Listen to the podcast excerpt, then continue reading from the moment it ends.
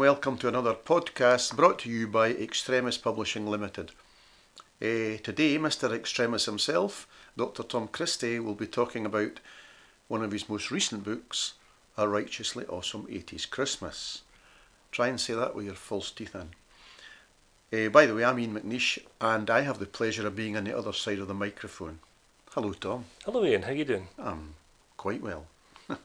Wait till we get this going. Uh, if I can set the scene a bit before we get into the book, uh, not only are you a, are you a prolific writer in your own right, you also, through Extremis Publishing Limited, publish books by a whole variety of authors covering many subjects, if I'm not mistaken. Yes, that's right. We've been running now since 2015. Yes, and you've done, and it's a variety of subjects. I, I find them quite interesting. Uh, but back to yourself, because this is about your book. I've lost count. Is it 11 books so far? 12. 12. See, I did told you I lost count. The majority are about the cinema industry, eh, if I can call it an industry. For example, Star in Ascendance about Liv Tyler, the cinema of Richard Linklater, John Hughes and the 80s cinema, and last but not least, the James Bond movies of the 80s. And just to show your versatility, you have penned a murder mystery, The Shadow in the Gallery, set in a museum, and a very specialised book about the Sinclair ZX Spectrum computer entitled The Spectrum of Adventure. Yet another 80s book. So, before opening your Christmas selection box, one kind of obvious starter question. Is there something special about 80s cinema that has seen you writing four books based on that decade? Well, do you know, I think everybody has a certain degree of nostalgia um, and will look back fondly on the cinema of their youth. Uh, I was born in 79 and I've always counted myself as very fortunate that I was born in that particular period because when you look at the 1980s you see some incredible stuff. I mean there were just so many memorable films and franchises to come out of that decade and it says a lot for the versatility of these various different films because they're still being remade now. Um, if you go down to your local supermarket, you can guarantee you will see one or more of them uh, on sale even today. And there has been this boom in 80s nostalgia which has really persisted for years now. Does that mean in some way, I don't know, was the film industry developing through the 80s? Was it was there something changing about it? Was it better or was it just or just different? How, why the 80s in particular? Why does that seem to be a golden theme of filmmaking? Well, there's a number of reasons why, really. I mean, a lot of people would consider the 1970s probably to be the, the last sort of auteur led period um, before the money men took over, effectively. Mm-hmm. Um, by the time you get into the 1980s, there is, I would imagine, perhaps more than ever, um, a, a, sense of um, you know commercial viability being attached to films.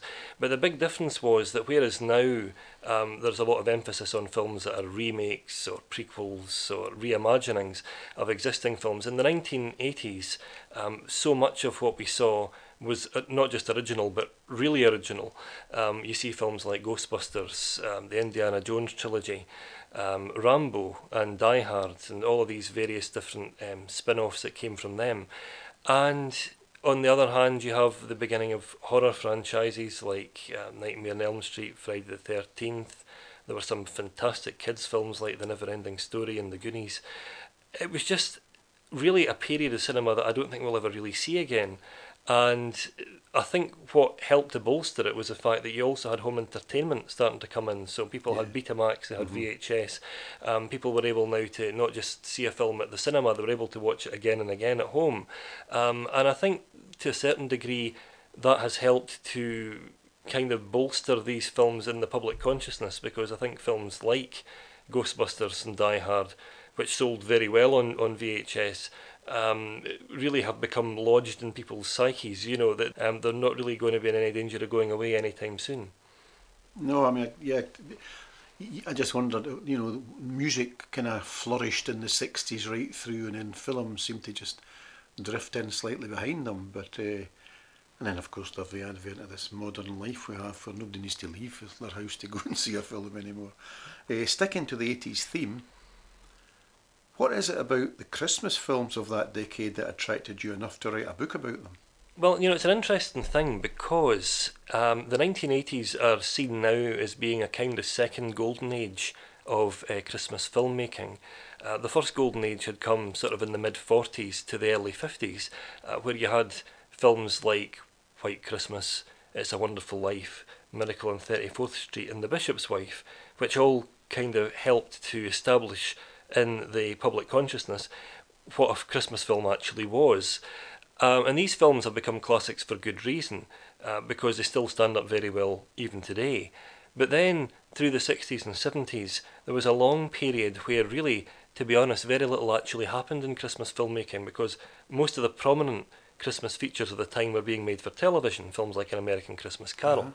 So by the time you get into the 1980s, there's this huge change um, where suddenly the Christmas film is right back in the public eye again.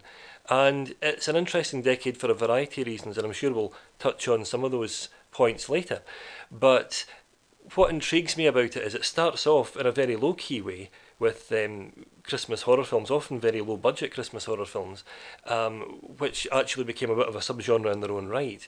And then suddenly, by the time you're getting into the, the middle of the decade, you get films like Gremlins, Santa Claus the Movie, and various other films that really uh, were big budget, that were heavily publicised, and that really got the Christmas film as a genre back into the public eye.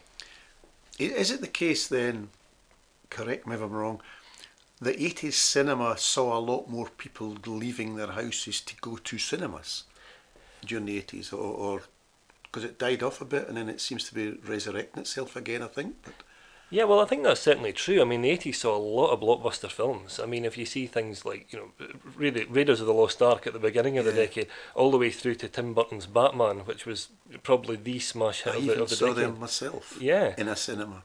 so, so yeah, I mean, I think it, it certainly did reinvigorate cinema as being, uh, you know, something that people went to as a kind of social thing, um, as well as obviously the, uh, you know, solely to see a film.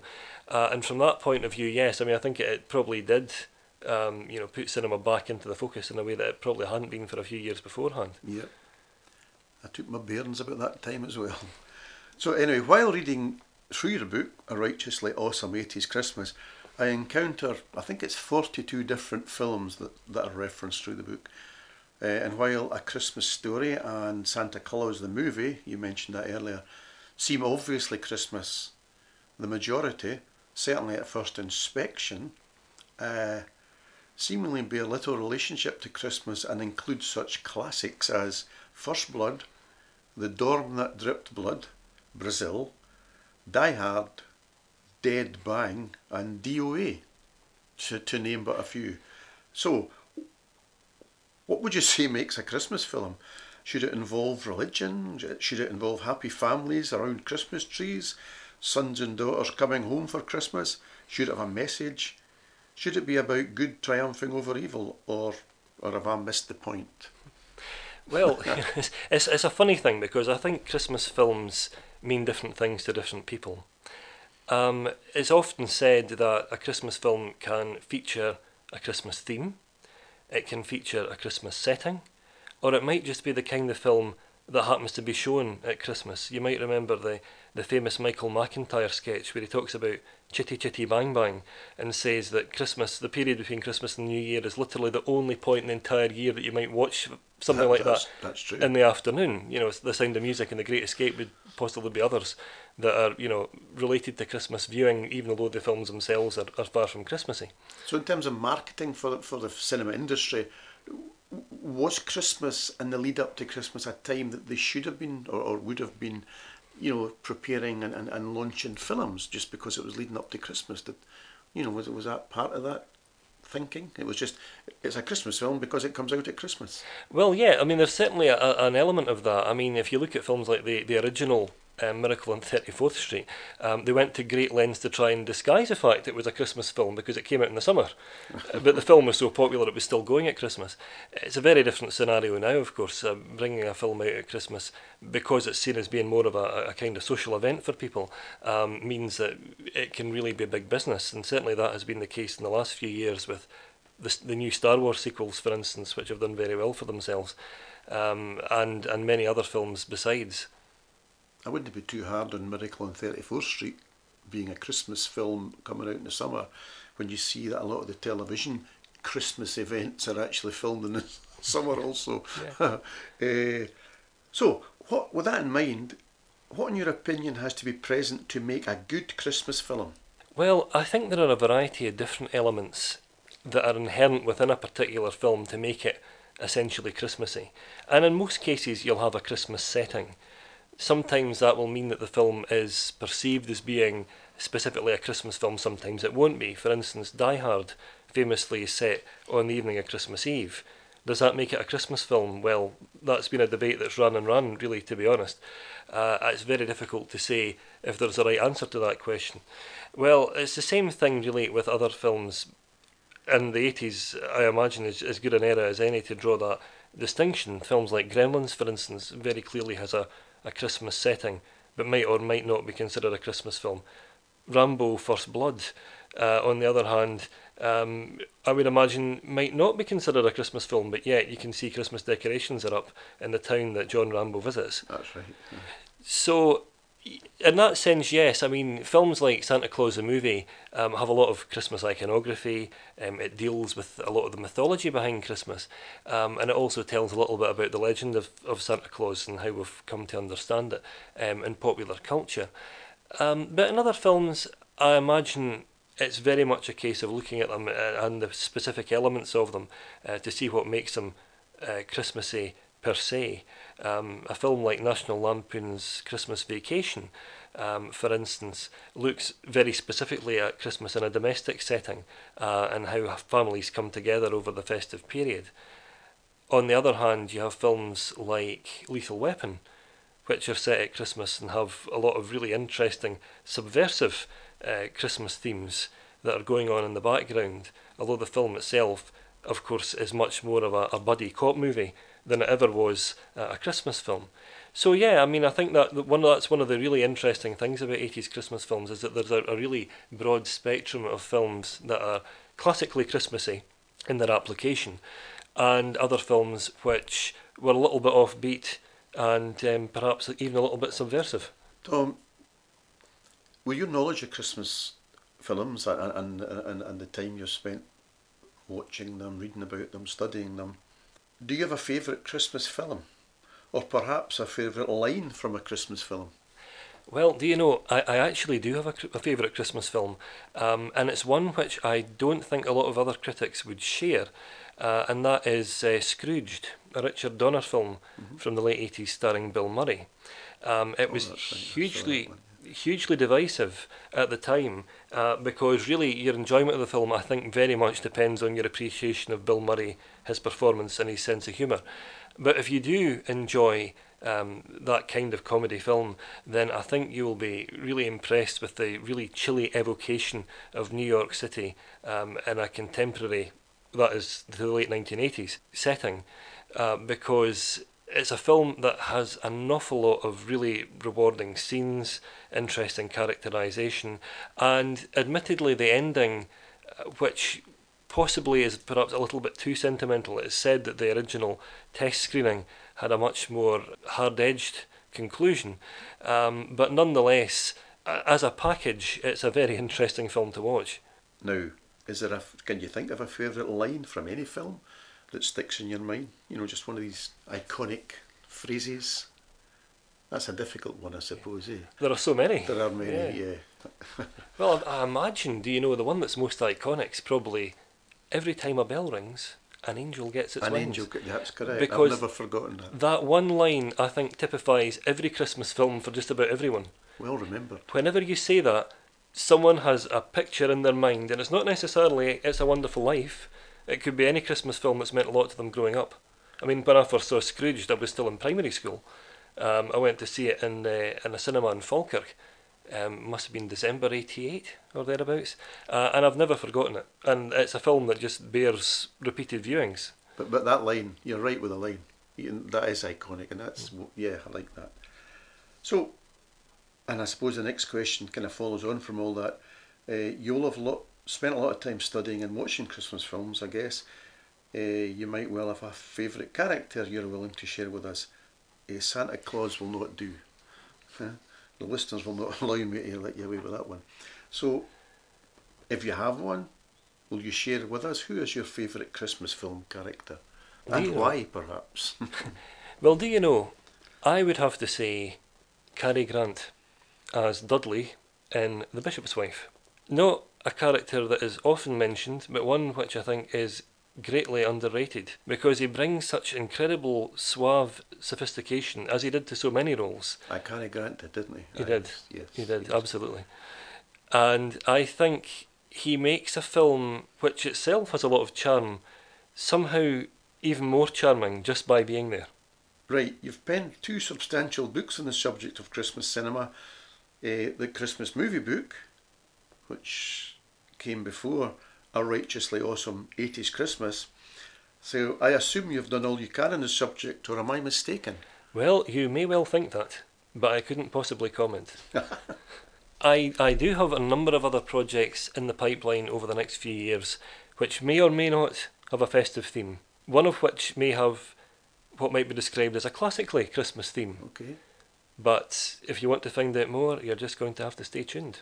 And keep watching. So, just before my final question, an open question for you, Tom. Is there anything about Christmas films in general, or your book in particular, you would like to add? The interesting thing about Christmas films, I think, the, the genre generally has this interesting capacity to bring people together. And the way that it seems to do that is to focus on community and on families and on friendship. And on top of that, you have this transformative aspect, which really, I think, comes from A Christmas Carol and the many, many different adaptations of Charles Dickens' work, really from the days of silent cinema right the way up till the present day. Just about every generation has had a different version of A Christmas Carol to watch. So, really, there is this, extraordinary sense within Christmas cinema, I think, um, for people to really look quite fondly at the films that have come out within the genre in ways that they perhaps might not necessarily in terms of other categories of film. That's one of the reasons why I've chosen the 1980s for this particular Christmas films book, is because there is a kind of combination of nostalgia for a particular decade and in this particular occasion, you can see right across the, the entire gamut of Christmas cinema within that 10 year period. You have Christmas fantasy, Christmas horror, there are comedies, and there are all sorts of different variations on the, the mainstream themes of Christmas films that were established in the 1940s. But what also interests me are films like Trading Places, which have become known as a Christmas staple over here in Britain, but yet in America is seen very much as being a, a comedy film in its own right, with no real connection to Christmas. Do they not get the message, or, is it just that they see the message different? Because there is a message through that film. I think it's perceived slightly differently. Right. I think the Christmas setting um, was never that prominent in the marketing campaigns in America, and it was a hugely successful film as a comedy. But uh, over here, um, because it takes place really between Christmas and the New Year, um, I think the setting helped to, to aid it becoming lodged in people's memories. On the other hand, you have films like Comfort and Joy, Yeah. which did well over here, but yet is not all that very well known to international audiences. And in a way, that's a great pity because, in terms of festive feeling, it's a different kind of film. Yes, It puts a very Scottish spin on it. it's very good.